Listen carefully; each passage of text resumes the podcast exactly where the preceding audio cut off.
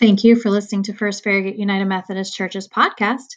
This week, we continue our series, Love Your Enemies. Now here's Chuck with the message.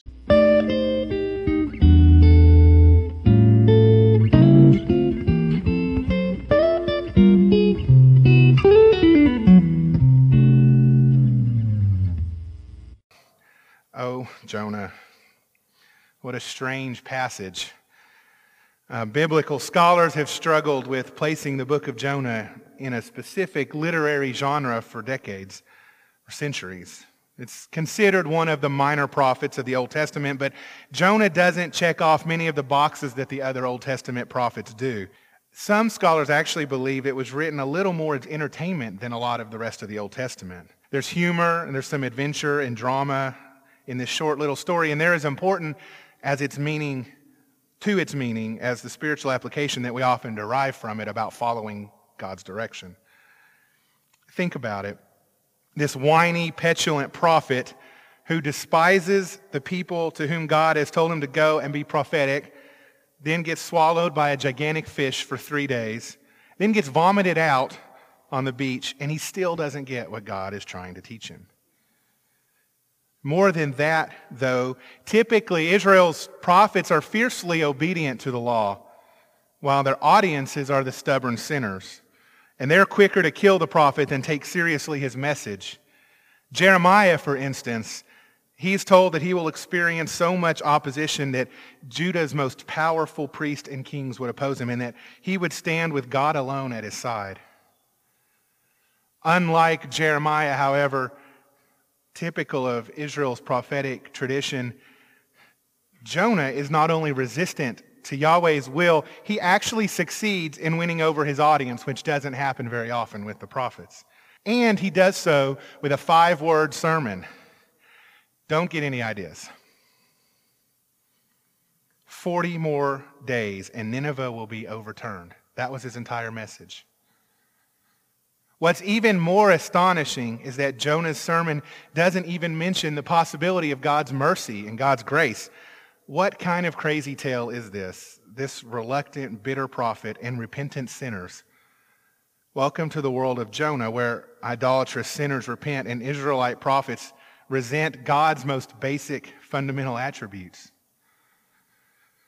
Despite its somewhat humorous and ironic aspects, Jonah's resentful response to Yahweh's mercy actually echoes a sentiment present in his larger culture, that is, disdain for the Assyrian Empire in which Nineveh was located. This view is expressly and graphically, very graphically depicted in the book of Nahum, which relishes in God's destruction of Nineveh. Nahum was the sermon that Jonah hoped he could give. It's hard to blame Jonah for feeling this way sometimes because, after all, the Assyrians were responsible for destroying the northern kingdom of Israel, subjugating, taxing, and oppressing the southern kingdom, destroying the Judahite city of Lachish, and otherwise causing chaos and destruction all over the ancient Near East. Well, you're very likely familiar with the story of Jonah, especially the parts before the scripture I just read, but let's recap briefly. The story begins with these words. Now the word of Yahweh came to Jonah, the son of Amittai, saying, Arise and go to Nineveh, that great city, and preach against it, for their wickedness has come up before me. Chapter 1 proceeds to tell all about Jonah's response to that call by setting out to, quote, flee to Tarshish from the presence of Yahweh. He boarded a ship bound for Tarshish, but God sent a great storm that threatened to sink the ship. The sailors cast lots to try and figure out the culprit, and the lot fell to Jonah. He admitted he was fleeing from God, and reluctantly, the sailors threw him overboard to soothe God's wrath. And the storm abated.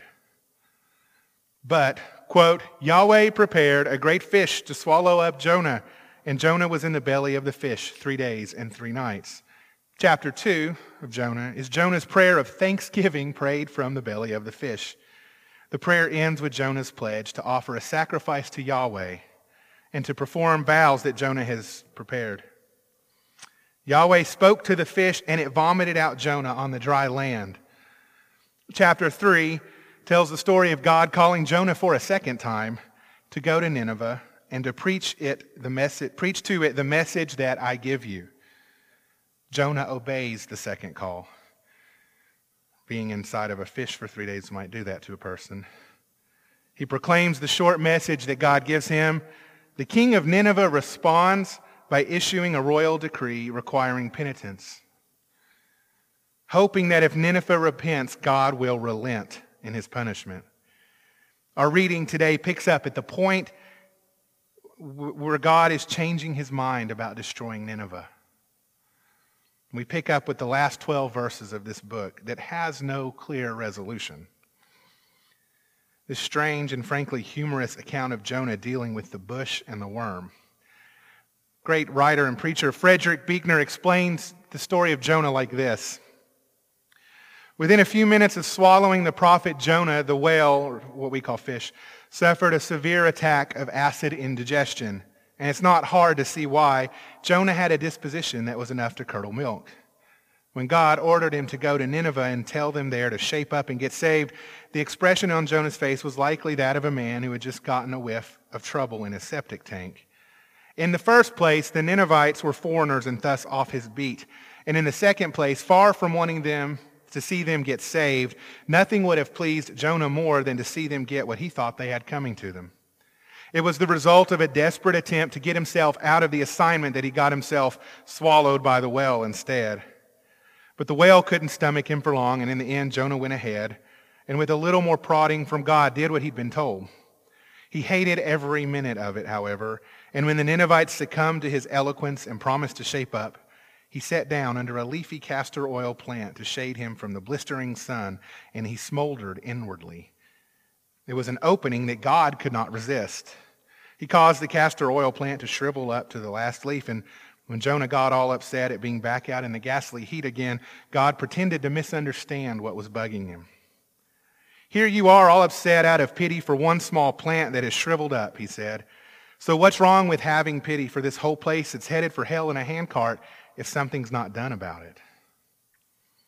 This is one of those rare instances in the Old Testament where God's wry sense of humor, and it seems almost certain that Jonah didn't fail to appreciate it. I identify with Jonah sometimes, as I'm sure some of you do as well, and I'm not proud of that, and you shouldn't be either. Because if we're ranking these Old Testament prophets by their attitudes and they're getting it, he's got to be near the bottom of the list. Even in spite of his message being successful and the Ninevites turning away from their sin and toward God. But we often echo Jonah's main grievance. Those people over there, they are wicked. They deserve to get comeuppance for their godless ways. They certainly don't deserve the same mercy, grace, forgiveness, and goodness of God that I've experienced.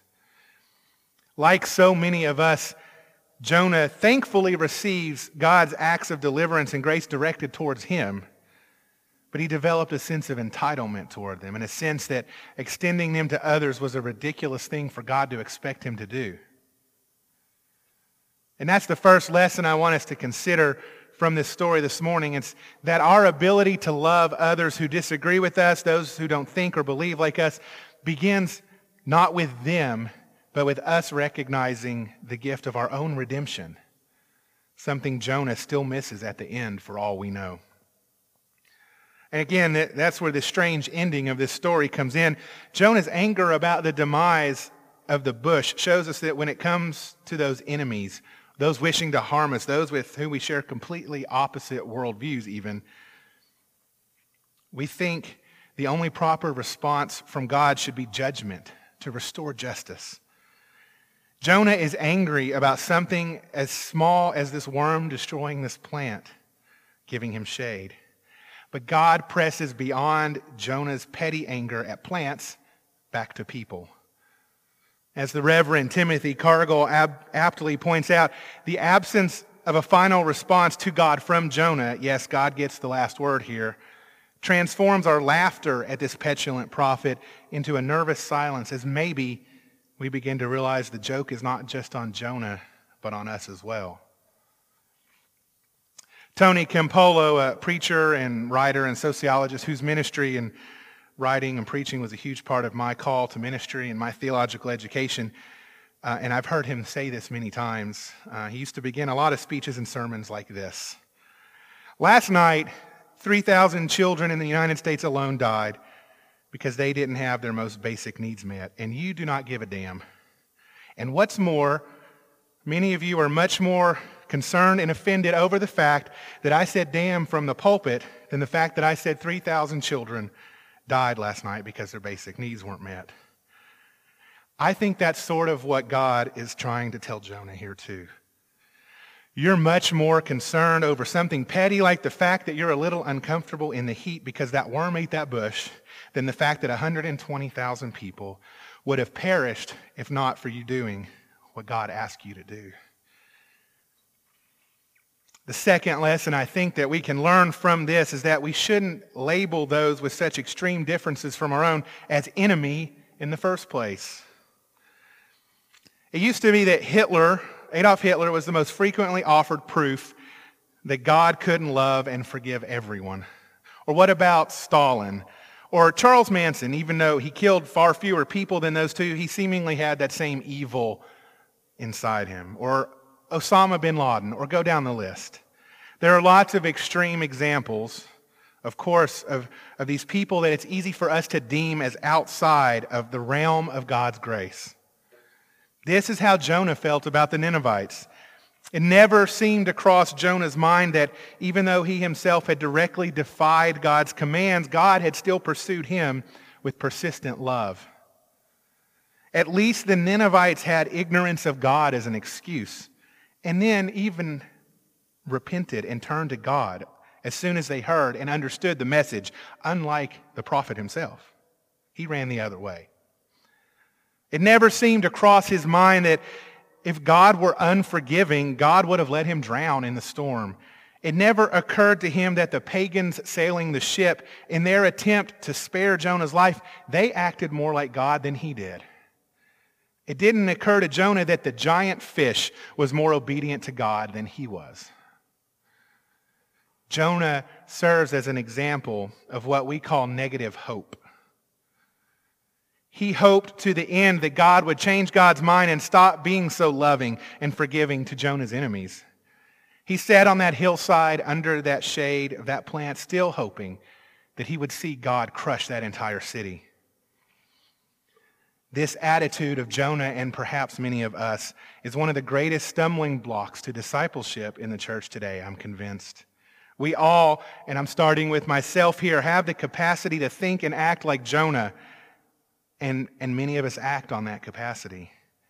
It makes it hard for the church to be the church. If we can know in our hearts, beyond the shadow of a doubt, that God is loving and forgiving and still resent what that looks like in the world beyond our own, how can we be disciples? How sad when those who have not been introduced to that love and forgiveness act more compassionately than those of us who have. How sad when we so often sit on that hill looking down at the city, so caught up in our own comfort or discomfort, our own rigid certainties of right and wrong, our own certainty that God couldn't possibly want to love them as much as God loves me, that we miss God's powerful act of transforming the city right before our eyes. Jonah failed to understand this one basic truth. That is, that the Ninevites were God's children, created in God's image, as much as he himself, a Jew, was.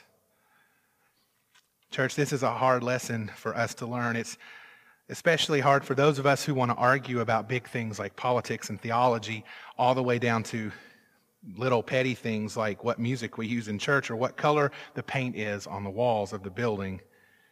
It's hard for us to understand that those with different opinions and convictions from ours are as much children of God, created in that divine image as we are.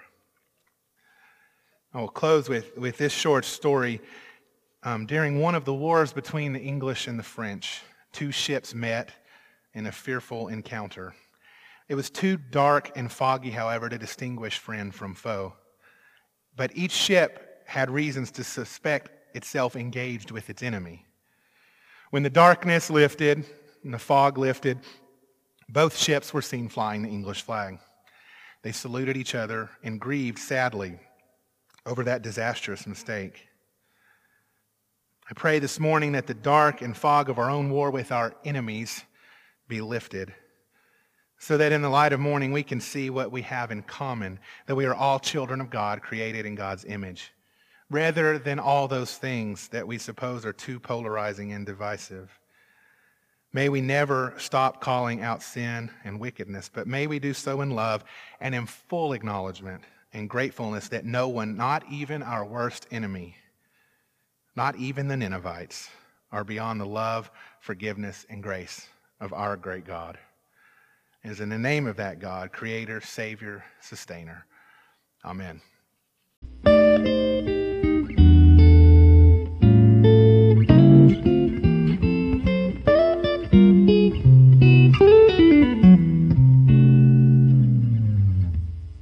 Thanks for listening. Be sure to join us next week where we learn to love the enemy within. See you then.